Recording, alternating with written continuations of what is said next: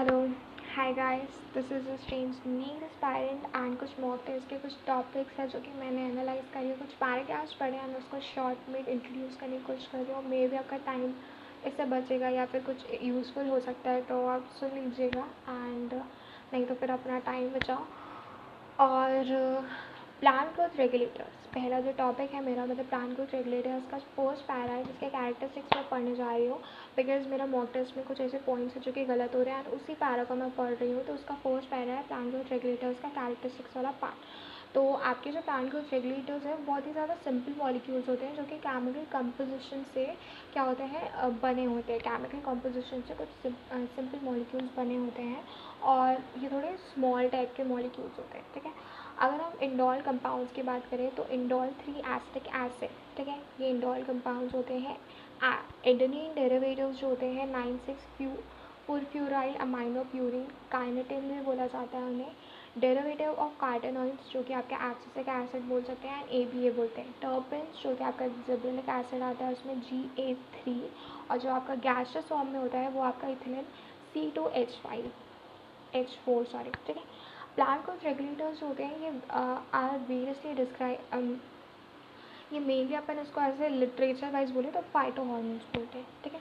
इनकी दो बेसिस पे uh, क्या होती है? ग्रुप्स होती हैं। पहला तो आपका जो होता है प्रमोटिंग एक्टिविटीज़ के बेसिस पे प्रमोटिंग एक्टिविटीज़ क्या हो सकती है? कि आपके cell division cell enlargement pattern growth tropic growth flowering fruiting seed formation etcetera etcetera ठीक है? तो एज ए प्रमोटर के बेसिस पे ये आ, काम करता है। वो होता है आपका उसमें कौन आता है? ऑक्सीजन आते हैं जिब्रिलेंस आते हैं साइटिकलेंस आते हैं। और जो दूसरी बार क्या होता है कि आपका ऑक्स कुछ ऐसे कंडीशंस आ जाते हैं बायोटिक एंड अबायोटिक कंडीशंस आ जाते हैं बायोटिक एंड अबायोटिक रीजंस आ जाते हैं जिसमें रिस्पॉन्स देना होता है टूवर्ड्स द स्ट्रेस एंड कुछ वोन्स कंडीशन में। तो वहाँ पर एज ए इनहिबिटर कुछ प्लांट ग्रोथ हॉर्मोन्स रिएक्ट करते हैं। उसके अंडर में जो उस ग्रुप में आता है वो एब्सिसिक एसिड आता है और इथिलीन भी आता है जो कि आपका गैस्ट्रस हार्मोन होता है but most of the time मतलब most of the time inhibitor की तरह ही काम करता है बट कभी कभी वो इनहिबिटर की तरह काम नहीं भी करता है, ठीक है? तो सिर्फ़ इतना ही था कैरेक्टरिस्टिक्स में, बस। The discovery of plant growth regulators इसके कुछ पॉइंट्स हैं। अगर हम प्लांट ग्रोथ रेगुलेटर्स की बात करें तो इंटरेस्टिंगली हमें जो प्लांट ग्रोथ रेगुलेटर्स इंसिडेंटली मिल गए हैं, वो कहीं ना कहीं फाइव टाइम्स के फाइव टाइप्स के आपके प्लांट ग्रोथ रेगुलेटर्स हैं।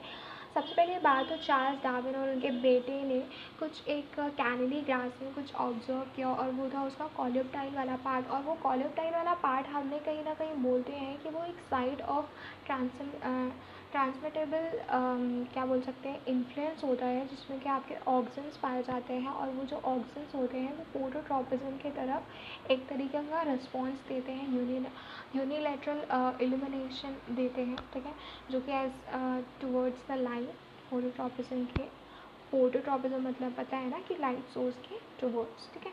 तो ये जो एक्सपेरिमेंट था वो ये uh, मतलब कॉलियोप्टाइल का वो आपका ओट सीडलिंग के थ्रू भी किया गया था जो कॉलिप्टाइल ओट सीडलिंग जो ओट की सीडलिंग्स होती हैं उसकी जो कॉलिप्टाइल्स के जो टिप्स होते हैं वो वहाँ से आपका एफ़ डब्ल्यू वेंट ने ऑक्सीजन को आइसोलेट भी किया था ठीक है?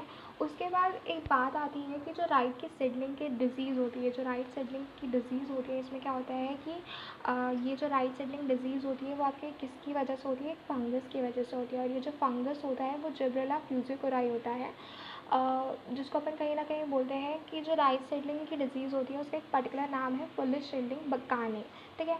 एफ़ पोरोसावा 1962 में ये रिपोर्ट किया था कि जो राइट सेडलिंग के सिम्टम्स होते हैं, वो आपका, उन्होंने कुछ एक्सपेरिमेंट्स किए थे फंगस को फिल्ट्रेट करके एंड फंगस फंगस को जब उन्होंने स्टेराइल फिल्ट्रेट किया तो उन्होंने ये पाया कि जिब्रेलिक एसिड उसमें प्रेजेंट होता है। ठीक?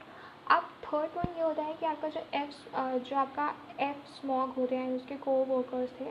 मतलब अब क्या हुआ कि आपका जो जो आपका टोबैको स्टेम होता है, उसके जो इंटरनोडल सेगमेंट्स होते हैं, उन्होंने F F Skoog and coworkers ने ये ऑब्ज़र्व किया कि ये जो आपके कैलविसेस होते हैं, वो पॉलिफरेट तभी हो पाते हैं जब ऑक्सीजन के साथ हम कोई न्यूट्रेटिव मीडियम प्रोवाइड कर देते हैं। बट उसके पास एक और आया मिलर 1955 में, और उसने ये आइडेंटिफाई किया एड मतलब क्रिस्टलाइज किया कि आपके जो जो ये जो मीडियम्स होते हैं, वो साइटिकली प्रमोटिंग एक्टिव सब्सटेंस होते हैं, जो, जिसको अपन कहीं ना कहीं कैनिटन बोलते हैं। अब मिड नाइनटीन सिक्सटीज़ में क्या हुआ कि तीन इंडिपेंडेंट रिसर्चेज हुए और ये कहीं ना कहीं chemically different kind of inhibitors के थे। और वो जो इनहिबिटर्स थे, वो inhibitor B abscisin B two और डॉर्मेंट थे। ये तीन टाइप के केमिकल आइडेंटिकल जो सेम तरीके मतलब केमिकली ये दोनों जो तीनों टाइप के इनहिबिटर्स थे वो केमिकली क्या थे? आइडेंटिकल थे। जिसको हम लोग एब्सिक एसिड बोलते हैं। एच एच का जब नाइनटीन टेन ये कन्फाइन किए थे कि जो वॉलेटाइल सब्सटेंस होते हैं मतलब उन्होंने ये ऑब्ज़र्व किया कि जो ऑरेंज है किसी आ, वॉलेटाइल सब्सटेंस के साथ रहते हुए वो पक जा रहा है, ठीक है? और वो जो वॉलेटाइल सब्सटेंस होता है, वो कहीं ना कहीं उन्होंने हस्टल करने की कोशिश की मतलब स्टोर कर दिया अनराइपन बनाना को, और फिर स्टोर करने के बाद हस्टल कर दिया, और फिर उसमें देखा कि जो वॉलेटाइल सब्सटेंस होता है, वो इथाइलिन नहीं होता है, जो कि आपके गैसेस फॉर्म का होता है। तो वो आपका H S Cousins nineteen ten में ये चीज़ की थी। तो ये पाँच characteristics categorize P G R थे मतलब प्लान ग्रोथ रेगुलेटर्स थे। सो बाय अब लंबा नहीं करना बाय ज़्यादा है तो इसको फास्ट फॉरवर्ड करके देख सकते हो। सो प्लीज़ उन्हें टाइम बचाओ, ठीक है?